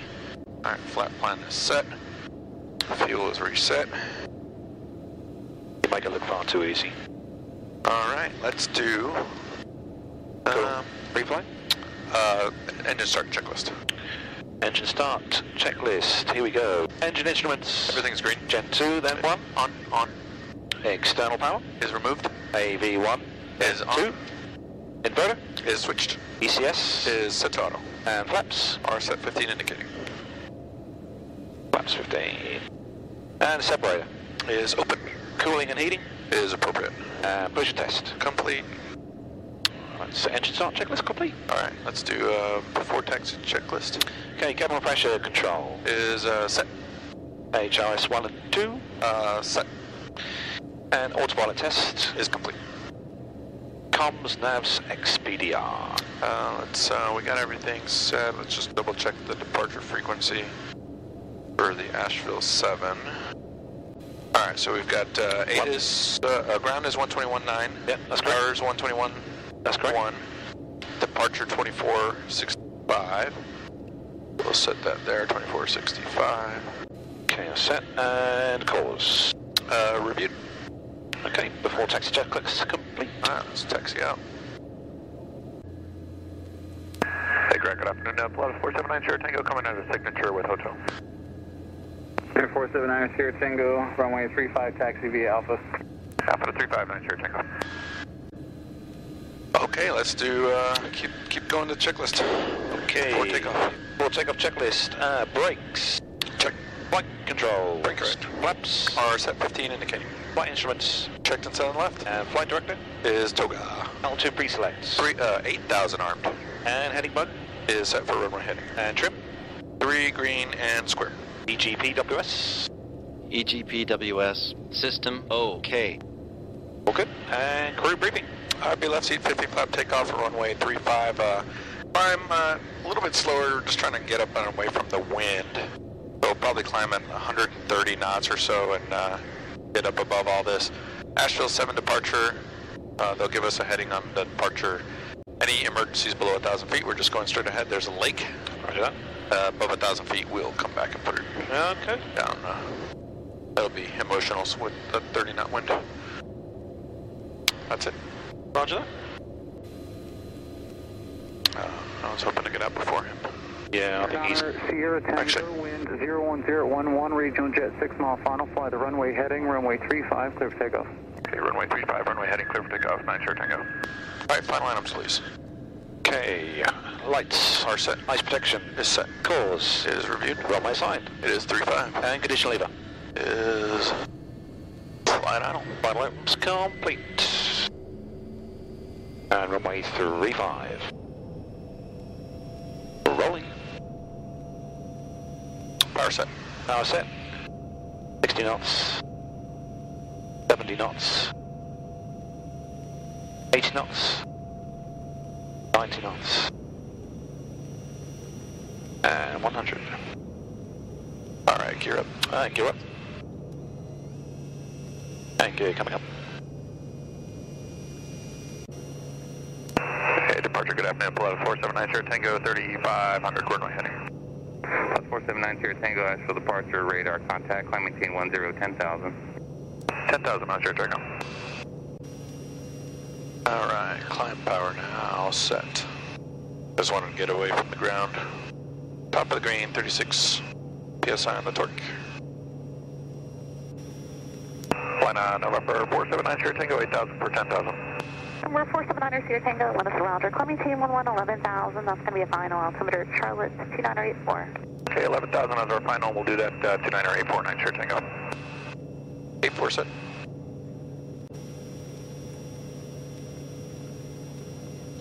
Your controls. I have control. Don't focus too much. Nice and easy on the controls. Look outside. Enjoy the view. 1,000 feet to go. It's going to start leveling you down. You'll see it say Alt C for altitude capture. Just kind of nice and easy. Just follow it down. We'll see American 6. Keep it coming up. Keep it coming up. Coming up? Yeah, you're about 50 low still. Oh, yeah. Gotcha. And start leveling the wings. Nice and easy. Easy, easy. There you go. That's good. A little bit to the right. A little bit to the right. There you go. I'm going to help you with the altitude here. Yeah, yeah. It's a lot more sensitive than... Yeah, it's because we're doing 266 knots. Yeah. All right. So you got to kind of stay ahead of it. See how we're going up and down and up and down? Yeah. So just get a good scan going, and you'll see that you're going up or down. Just kind of catch it. Just fly it first, don't worry about the trim yet. Once the airplane settles, then you can trim it. 66581, contact Charlotte approach, 25.35, good day. See how it's telling you go down? Yeah. So just kind of follow all the way down. There you go. Every time you push over, you turn left. 337, contact Well, you must have not had your orange juice this morning or something. 12785, exit 337. Nice and easy, nice.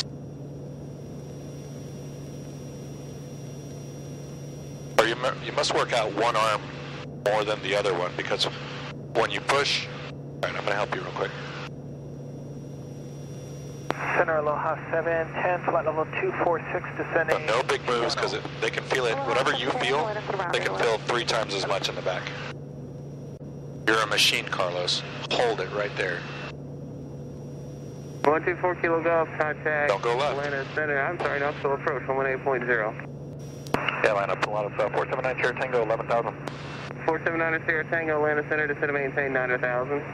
9,000, 9 Sierra Tango. Okay. All right, we're going to start down. Yep. Hey, Charlotte, 479 Sierra Tango, 10,000 for 9,000, sorry. Number 479 Sierra Tango, Charlotte approach, Charlotte altimeter 2984, expect a visual approach at Monroe, verify you have the weather and NOTA. Yeah, we do have the weather, and we'll just do the visual for 9 Sierra Tango. Number 9 Sierra Tango, roger. Okay. There you go. Relax a little bit. Yep. November 2 Sierra Alpha, clear right to Otsego if you like. I think it's the thing about being too heavy-handed. Used to fly them, you know. Oh yeah. You 170s too or 150. No, just keep it nice and light. This is like tiny little corrections. Baby little corrections. Yeah. So I'm going to show you. Just follow along with me. Yeah. All right. All right. So just keep an eye on it, and then keep a nice scan going. Just so you know what else you're doing, right? So you're descending, we're going down to 5,000 feet, doing 170 knots on the descent. All right, what you doing with the, what are you doing with the wings there? Yeah. 2 at Concord, remain on your beacon code. Your radar searches are terminated. Contact Concord Tower, 134.65. All right. You're like one of those big-handed crabs where like one claw is bigger than the other. All right, now watch the altimeter, 4,500. Yep. You can kind of cheat before the flight director tells you. Don't climb. Don't climb. All right, my controls. Your controls? Nope, it's getting bouncy. We are machines. So he must be. He's doing what you said. What you said he might do, bring us right? Yeah. So we're taking the tour basically. At 3,000, we're gonna get bumped around pretty good. You've definitely done this before. Spot on. With those big bumps like that. Yeah. Again, it's a passenger experience. I'm trying to give them a smooth ride in the back, so you just stop. You just do whatever control input you need to just stop the uncommanded part. Let the airplane settle and then fix it. And like when you're flying formation, we tend to just fix one thing at a time, whether that's your altitude, your lateral, your roll, like. If you try to fix all the things at once, you end up just kind of gumming it all up. See, the movements on the wheel are just like... That's you and not the autopilot. Yeah, autopilot's off right now. We're basically hand flown this whole flight. You hand flew most of the flight. Oh dear. I don't know about that. Oh, you did? It's on video. Got an aircraft or something at 12 o'clock, just heading out. Okay, should be going into Charlotte. Yeah. Select EQI. That one? Yep. Hit the direct button on the right side. That one? Yep, hit enter. And then activate at the bottom right. Thank you. Number 9-0 Tango, you proceed direct to Monroe. Alright, direct Monroe, cancel IFR 9-0 Tango. Tango, IFR cancellation received, squad VFR free exchange approved. Okay, VFR free exchange approved, see you later. 9-0 Tango. Alright, since he's in front of us, let's go a gear down. Gear down. And gear coming down. And flaps 15. And flaps 15. Flaps 15 selected. Thank you. Once the gear's down, let's do proper landing checklist. Roger that. And we've got three greens. Okay, before landing checklist. Landing gear. Down through green, no red. Landing gear taxi lights are on. Flap set 15. Set 15, we'll stand by 30. Roger that. Autopilot, yaw damper. Autopilot's off, yaw damper is to go. And cabin pressure. Turning to zero. This will work out pretty good. Alright, yaw damper's away, it's 490 checklist complete. Okay, speed is 110. 500. We're going to shoot for about 90 is rough speed. Monroe traffic, Cessna 052, turning a wide left base for runway 23 behind the Pilatus, Monroe. Okay, 100 knots.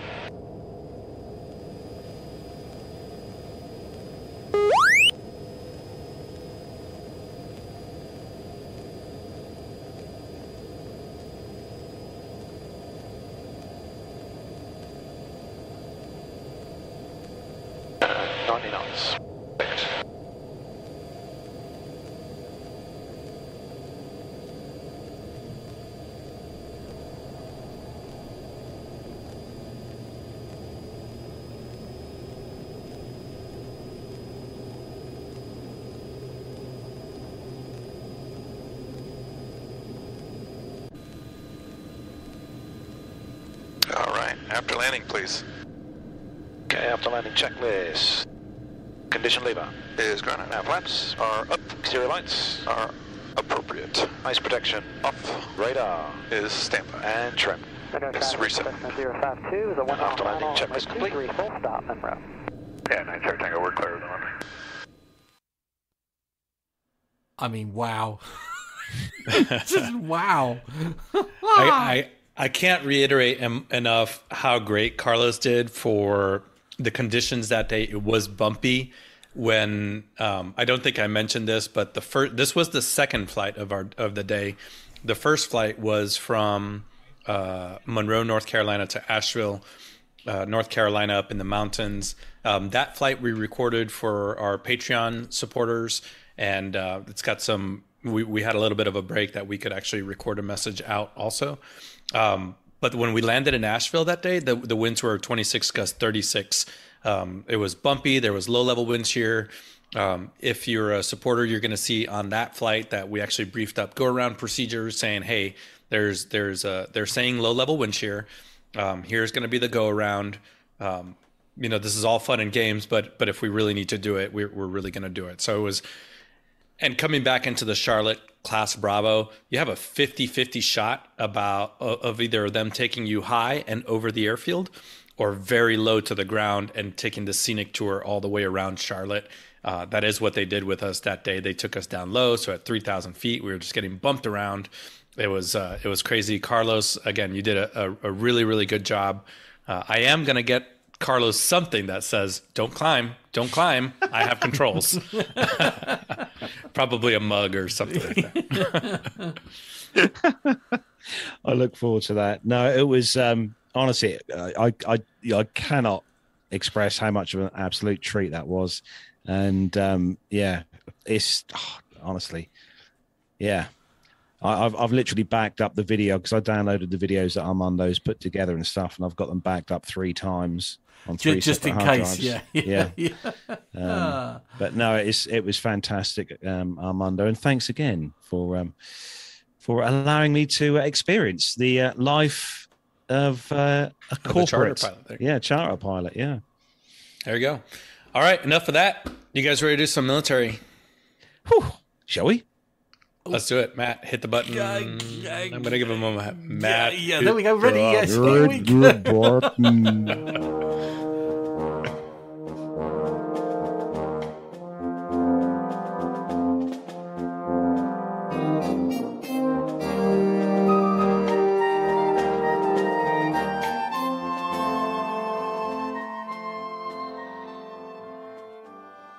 Okay, so this first military story isn't so much as a military story as it is a roundup.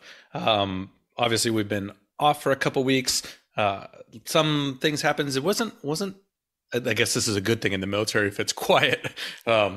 But there were some significant things that happened over the holidays. The first one is just a short story from theaviationist.com.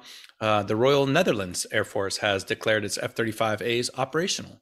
They did that on December 27th, 2021. The Netherlands Ministry of Defense and the Royal Netherlands Air Force have officially declared initial operational capability for their F-35 fleet. In consequence, the Netherlands has become the 8th country and the 12th military service to declare IOC for its F-35s. The IOC, in their case, certifies that they can deploy a small contingent of 4 F-35s with the personnel and equipment associated with the aircraft anywhere in the world for a short period of time. In other words, the Dutch F-35 Lightnings can be deployed operationally in theater to support any national or multinational operations. This milestone was achieved after going through several steps and series of exercises at home and abroad, including a 9,000-kilometer long surprise attack on a Dutch range as part of a rapid reaction test. They did this exercise last month at some point, and there you go. So that's good for the Dutch. Another F-35 story, South Korean F-35A performed a belly landing due to an avionics system malfunction. It is the first known gear-up landing of an F-35. It was the Republic of Korea Air Force. Happened on January 4th, so just a couple of days ago, according to South Korea's Yonhap News Agency. Now, this aircraft was in a training mission when an unknown avionics system issue forced the pilot to carry out this gear-up landing at Seosan Air Base, about 151 kilometers southwest of Seoul. Before the landing, the Air Force mobilized a fire engine to apply special foam on the runway, which prevented the jet's fuselage from sustaining any serious damage. So it was obviously something that they had time to react to. Of course, there's a joint investigation now between the Korean Air Force and Lockheed Martin to determine the root cause of this incident. Meanwhile, that Air Force has suspended all of its F-35 flights for the time being until the outcome of the investigation. Keeping on with the F-35s, RAF Lakenheath, right around the corner from you guys, has become the first base in Europe to receive U.S. Air Force F-35s. 4 aircraft departed from Fort Worth, arrived at RAF Lakenheath on December 15th, marking the arrival of the first European-based Lightning II 5th generation fighter. Some of the pictures that Matt just put up there, and I'm sure Jonathan Warner has hanging in his bathroom. The aircraft is sporting the colors of the 495th Fighter Squadron emblem on their air intakes, as well as the Lima November tail flash code for Lakenheath. They also have the motto Mala Ipsa Nova, or bad news itself in Latin. on the twin tails. They are the first I don't know, hey, sometimes you just Google translate something, it sounds like a great squadron motto, and then you just plaster it on the airplanes. Let's see, this was another F-35 story that kind of also made some ripples. The United Arab Emirates canceled their deal to buy F-35 fighter planes from the U.S. This was a major blow, as the talks to buy 50 F-35s, that deal was worth about $23 billion. A major setback for the U.S., both economically and diplomatically. In this particular situation, China seems to be emerging as the winner, as the UAE suspended the purchase of this F-35 fighter jets and have chosen Huawei's 5G technology instead. So there you go. They're buying cell phones instead of fighter planes. Let's see. The UAE currently has 59 Mirage 2000, which are pretty obsolete. In order to modernize itself, they signed a contract with France's Dassault on December 3rd for 80 Rafale jets. Well, there you go. They didn't buy Chinese cell phones. They bought France's airplanes. This actually thank goodness you cleared that up. I mean, yeah, right. Sometimes the authors of these stories. That's just from devdiscourse.com. Check yourself, yo. Okay. Let's see. Yeah. So part of this deal was the aircraft's cyber capabilities. It's so reliant on interconnectivity that I think the Emiratis were a little apprehensive at the fact that Lockheed Martin can remotely shut down or lock out any aircraft. I think that that would make you nervous, I think. Yeah, I guess it's kind of like buying a PC and knowing that anybody could lock you out, or your work can lock you out. But so I think that was a big part of it, in that these aircraft are so over reliant on its internet and interconnectivity capabilities I do get that, actually. I do understand why you might be why anybody might be nervous about that. Yeah. So anyway, that's the first story. It's basically just an F-35 roundup. I'm looking at the chat room here. John Jester. Yeah, we did. We talked about the RD4 or the Super DC3 crash in Anchorage. It was the last live show of last year, including the footage, and had some good commentary on that. So go back and check that out, because you're isolating now. Sorry to hear that, but you got time to catch up? Oh, dear. I would start with episode 208, which is where I came on. I'm just kidding. John Jester, get yourself an X-Plane. You'll be all right. Right. Okay. Says Carlos to the 747 captain. Yes. There's 747s on there. Anyway, next one. Wow. Next story. And there's 747 on there. I don't fly it, though. Yeah, but isn't it like a busman's holiday, though? I mean, it's like the last thing you want to do when you get home is pretend to fly. He'd love it. He'd love it. John would love it, yeah. This one is on DW.com, and Israel signing a $3 billion deal to buy US military aircraft. Wow, okay. The Israeli Defense Ministry said it will buy 12 Lockheed Martin Sikorsky helicopters and 2 Boeing refueling aircraft. So Israel has signed a deal with the US to buy 12 Lockheed Martin Sikorsky CH-53K helicopters and 2 Boeing KC-46 refueling planes, or 767s with extra fuel in.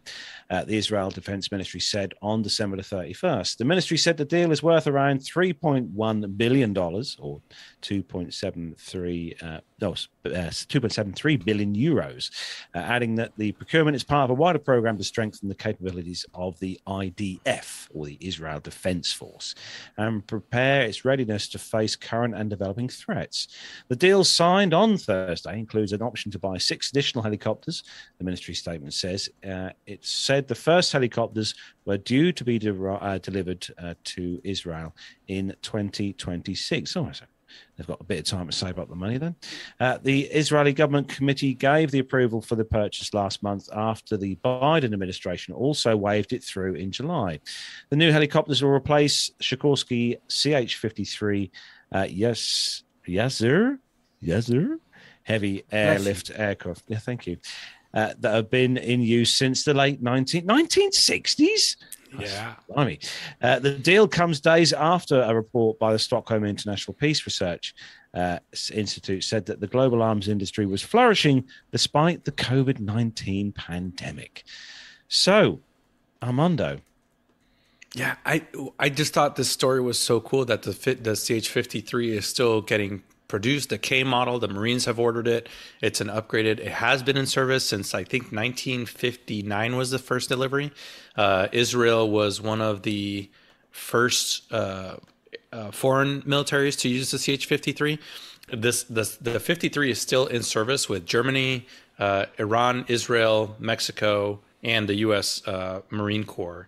The U.S. Air Force used it up until 2007, I believe.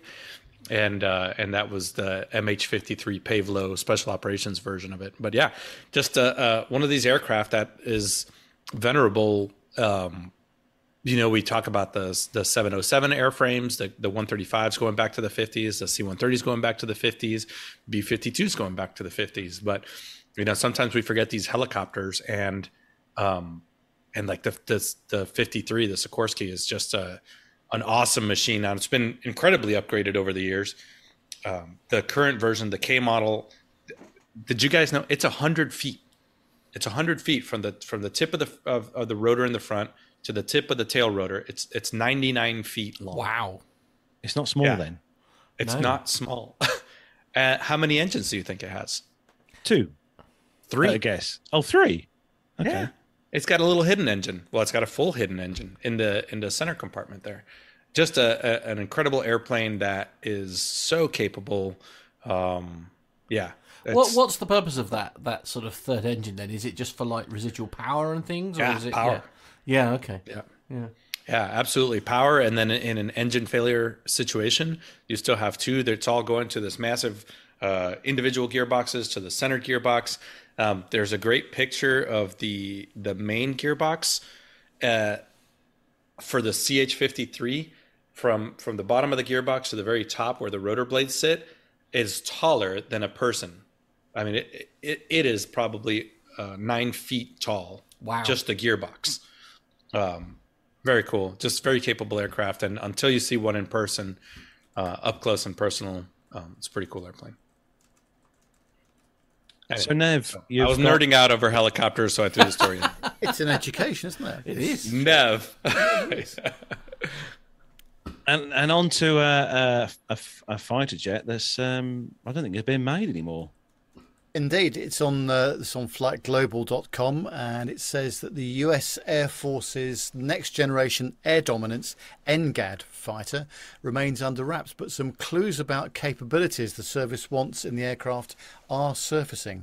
The sixth generation fighter aircraft, one full-scale flight demonstrator secretly flew for the first time in 2020, is expected to replace the service's Lockheed Martin F-22 Raptor fleet starting in the 2030s.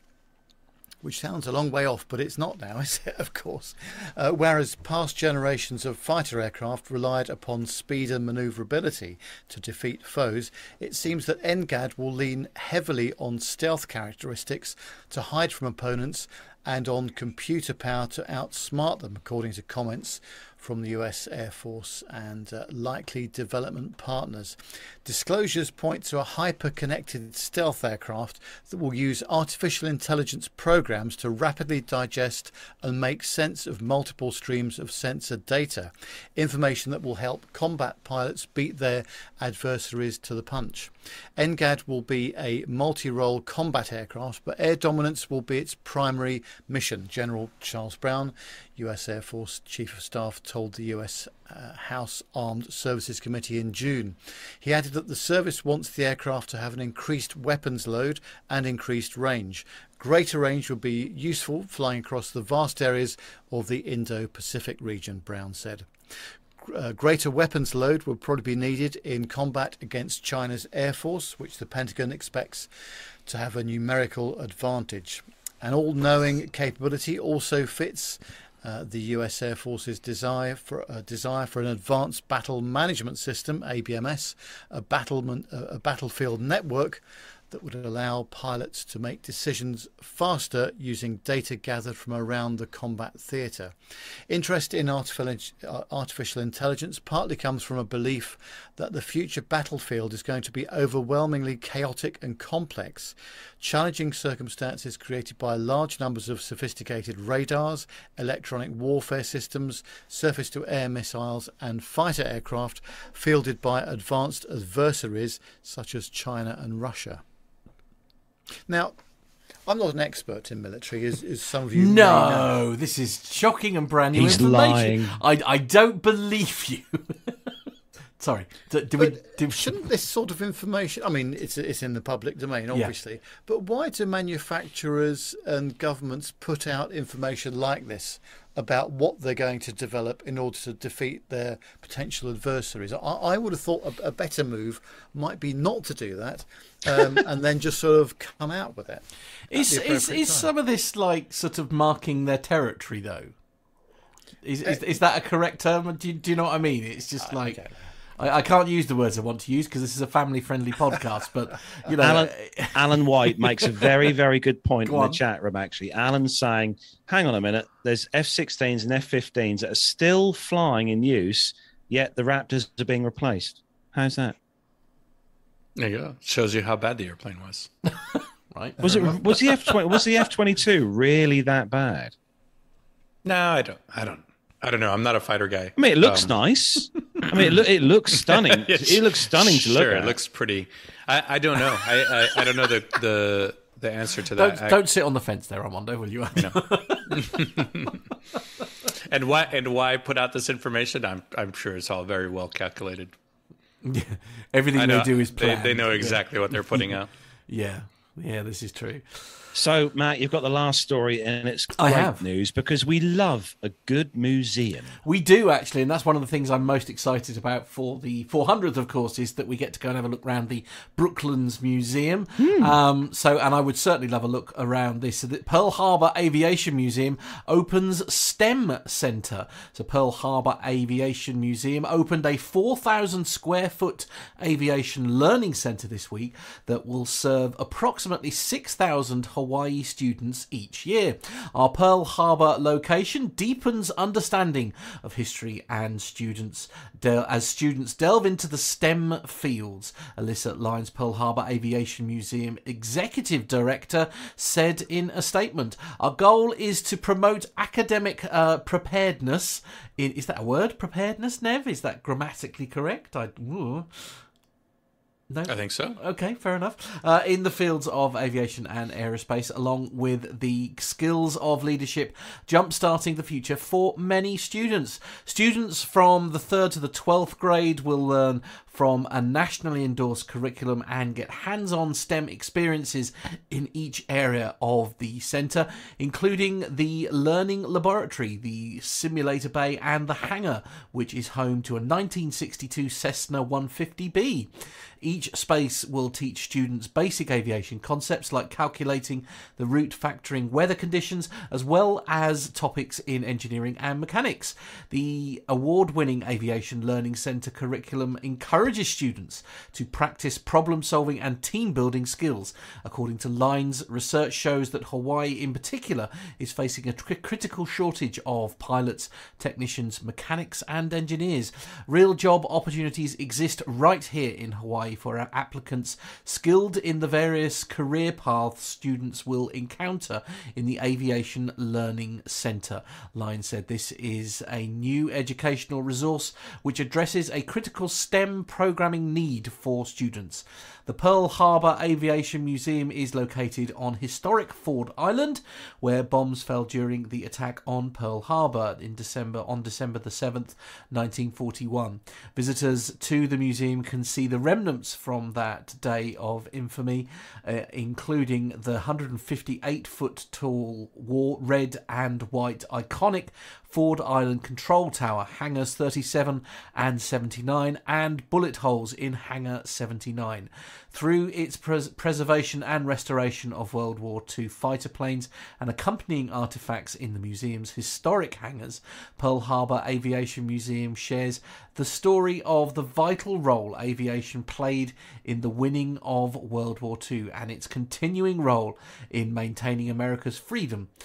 If you want more information on this museum and on the programme itself, you need to go to www.pearlharbouraviationmuseum.org, and I should just stress that harbour is spelt H-A-R-B-O-R, not like how it's supposed to be spelt.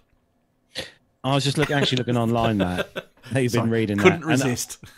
I've got to say, I'm looking at the website that you've spoken about there, and it looks like an absolutely blinking awesome museum. Oh, I bet. And it really does. It's huge. The hangars are huge inside with loads of. They've got 50 aircraft to look round. Wow. And I'm just looking at the price of a ticket to get in. It's 18 quid. Oh, that's not too bad. It's cheaper than Duxford here in the UK. Duxford is 26, I think. 20, isn't it? Yeah, 26. Yeah, it's 18 quid to get in, or $25 if you want to do it. I mean, there is the small matter of the fare, obviously, to get over to Hawaii from London, obviously. Then the parking, which is going to be at least 50 quid. So it does Duxford look is probably though. Cheaper for us, but it does. But what a great idea this program is, isn't it? I mean, I mean, we quite often run stories and the importance of getting people interested in aviation at an early age, to make it their career. And I think this is a brilliant opportunity. This is a brilliant opportunity for people to get their teeth into it and give them a bit of a taste of it as well. Armando, I mean, I know you're a big fan of the Air Cadets, and they do something very similar, don't they? Where it's that sort of giving you, experiences that you wouldn't be able to have in normal life. Yep, absolutely. That's and I love that these museums are now catering towards the next generation. I think aviation, classically it was so new, and it was such an evolving thing through the 20th century that all of us became incredibly interested in it. But as it's just kind of become more commonplace, I think these museums need to do things like this to remain relevant with the next generation of kids and pilots and aviators and those people on all aspects of aviation. So I was thinking as you were reading this, I'll put this out to the chat room over the next couple of minutes. What are the best kept secrets in aviation museums? Ooh. We know Duxford, we know the Smithsonian in Washington D.C., Udvar Hazy. But what are those secret aviation museums that you guys? I know my contribution to secret aviation museums is Mount Pleasant, Texas. There is the Mid-America Flight Museum, and it's just a private owner that made all his money selling dog food. Oh, wow. And how he spends his money is just buys classic airplanes in flyable condition. Pretty cool. But over the next couple of minutes, why don't you guys tell us? That suggests that the markup on dog food is excessive, though, isn't it? Probably is. I kind of wanted to finish the military because this is an air show. This Warbirds over Wanaka, right? That's how we pronounce it. It's an air show that we talk about every year. We do a couple stories after it happens in April every year. By all accounts, it's happening again April of this year. So I know we have listeners in Australia and New Zealand because we can see you. We can see you on our statistics. So open call for anybody that wants to go to the Warbirds over Wanaka air show. Be sort of a field correspondent for us. Maybe try to get some interviews if you can, or if nothing else, just give us your experience. Take some cool pictures. For most of us, that's that might as well be a world away, isn't it? But it's something that I've always wanted to do, but I don't think I'm going to get to do in the near future. So I would love to have somebody in our listener cadre give us their experience from that particular airshow, because it looks pretty darn cool. So if you're interested in doing that, our WhatsApp number is +44 757 2249166, or just the usual email at podcast@plaintalkinguk.com. And we may be able to give you some guidance if it's the first time you've done something like this, or hey, just go out and do it, and we'll take care of the editing, or I'll take care of the editing, something like that. Anyway, I just thought it would be very cool to have somebody out there at Warbirds over Wanaka. So absolutely, yeah. Get in touch in the usual way. So as I say, we know we've got people in Australia who do listen, and yeah, it would be great to have somebody on the field there. You don't need much in the way of equipment. I mean, you'd be absolutely amazed what you can do with an iPhone these days. They really stop it. Yeah. A quality product like that. You can, if you're really scraping the barrel, I suppose you could use an Android handset as well. Sometimes just a GoPro. If you have a GoPro, they have anything. Yeah, audio. Literally. Yeah. But if you are hoping to go, or you're listening and you're likely to go over there, then do please get in touch, because we would love to sort of get some content really from one of the best I feel sort of air shows that we've never yet been able to get to because of restrictions and things like that. So yeah, +44 757 2249166 is the WhatsApp number, and of course the email is podcast@plaintalkinguk.com. That's podcast@plaintalkinguk.com. Yeah, thanks for that. Yeah, we hope to hear from you very soon, all our Australian listeners. I know they won't be up now; they'll be sound asleep now. Yes, and New Zealand. Yes. Yeah, New Zealand. Yeah, absolutely. Apart from Ray Davis, who seems to always be awake. Yeah, but he works nights, doesn't he? He does work nights, yeah. Hello, Ray, if you're listening. I know you do listen to the show as an audio podcast. Hello, Ray. But actually, I'm going to say we've just been talking about museums just a moment ago, haven't we, guys? I'm going to say a quick thanks to Gemma, who actually, for Christmas this year, brought me a year's membership to the Imperial War Museum. Oh, cool. London and Duxford, yeah. So I shall be making full use of that this year, hopefully. I've got a pass as well, believe it or not. Even me. Oh, shall we just go? We'll go together, shall we? Yeah. We'll just go, shall we, just for a day? Let's just get away. Yeah. Neil Lamwarn's saying that RAF Hannington is well worth a visit as well. Pip is saying that the Cold War Museum Aircraft Graveyard at Kiev Airport. Oh, wow. Is a fab and costs you about $3. Wow. To go in, and has loads of Soviet-era rip-off. Sounds amazing, though. It's, yeah, absolutely. I do love a good museum. I have to be honest. I do love a good museum. Yeah. Actually, I tell you what, Matt, I haven't been to the one in London yet. Don't. Just go to Duxford. Don't waste your time. Don't waste your time. Fair enough. Oh, I thought it was good. They're good in different ways. The trouble is, Armando, I went to it when it was an incredible museum, and it was much more spacious. They had amazing aircraft hanging literally from the rafters and all that kind of thing. And then they closed it for a couple of years, and in my opinion, all they did was make the museum an awful lot worse, and then put in like 3 coffee shops. And we lost a lot of museum space by putting in like the coffee shops and stuff. And there were some amazing artefacts there. And I'm sure they haven't been lost. They've probably come to Duxford or one of the other IWM museums around and that. But and don't get me wrong, there are some truly moving things that you can still see there. For example, the Holocaust exhibit, for example, is probably one of the most chilling things that I've ever seen. And if you go right up to the very top floor, there's a fascinating like the medals and the stories and of the people who had the medals and how it all came about and what happened. So I mean, it does have its plus points, but it lost something very magical for me when they did the refurb. Okay, I'll give you that. Yeah, But have you got any near you, Nev? Sort of aviation type museums? No, nothing immediately near me. I will have to have a think about that. But there's certainly some, dotted around the country. There's the one not just a mile down the road from you, isn't there? The Flixton one, yeah. If you catch it when it's open, it's brilliant. Yeah. And it's free.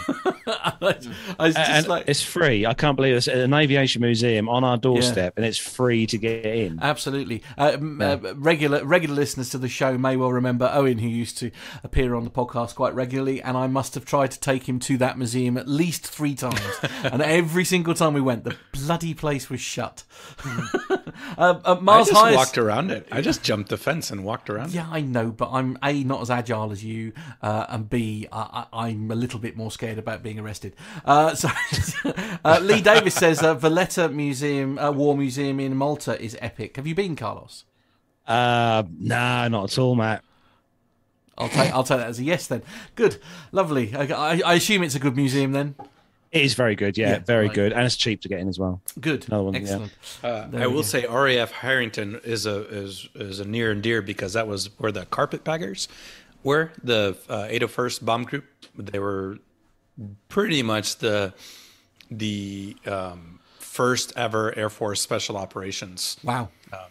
Bombers. They were flying B-24s in the middle of the night with the OSS operators on board. The Office of Strategic Services. Wow. Okay. Cool. Something like that. First precursor to the CIA, and dropping them behind enemy lines with very little navigation at night.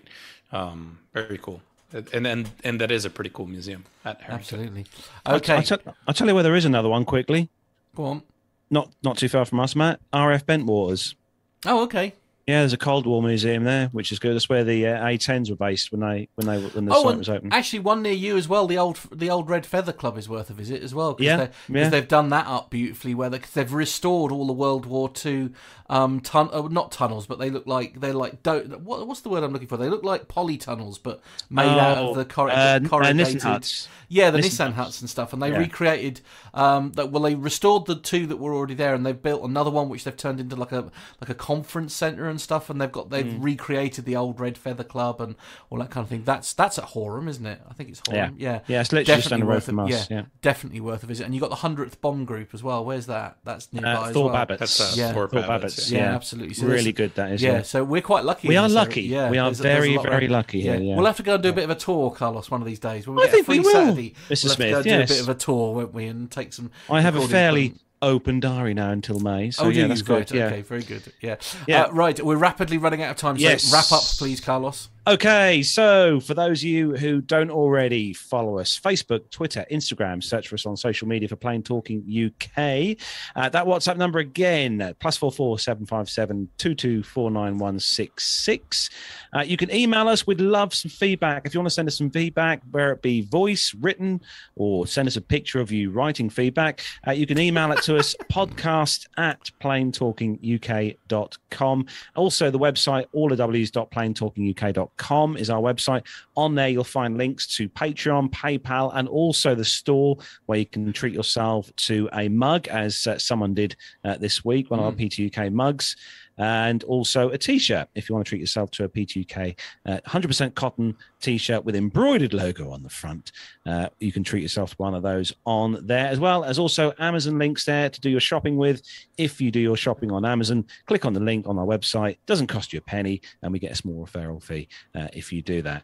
And and that's about all the ways you can find us. So about time to wrap up, guys. We've got a couple of minutes. So, Nev, what's going on in Nev World next week? Oh, let me think. Getting on a plane, which is a good thing. Off to Glasgow on Thursday for a couple of days. So that'll be nice. What else we're doing? Oh, driving up to Manchester on Monday and Tuesday. So, yes, a full working week next week, I'm pleased to say. That's what I like to hear. Full report on the flight next week, Nev. And Armando, what are you up to next week?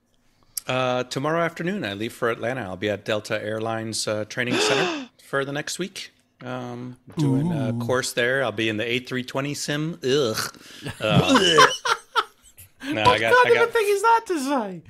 I wanted the 757, but looks like I'll be in the A320. No, then I would have been jealous. Yeah. So I'll be there for a week, and that's all evening sim sessions. I think 8 p.m. to midnight every night. So should be able to make the show next week. Oh, very good. Excellent. Great news. And Matt, what are you doing next week? Absolutely. Lots of customer servicey things. Yeah, lots of customer servicey things, pretending that I'm nice and like talking to people. So I shall have a week of pretending to do that. Oh, brilliant. And yeah, I'll be just doing what I normally do, driving up and down the A143 every day. Yeah. In my truck next week. Absolutely. Thank you. Anyway, big thanks to everyone who listens to the show as an audio podcast, and a big thanks to all the YouTube viewers who tuned in tonight. Big thanks to you. Running out of time, Carlos. Take care, everyone, and have a great weekend. Don't forget, we'll be back again next Friday. All the team here next Friday, yep? Hopefully, yes, yeah, I think so, yeah. No. Excellent. Yep. Right, that's it then, guys and girls. Take care. Have a fantastic weekend. Enjoy your Sunday roasts, and see you all next Friday. Say goodbye, Nev. See you. Bye. Bye.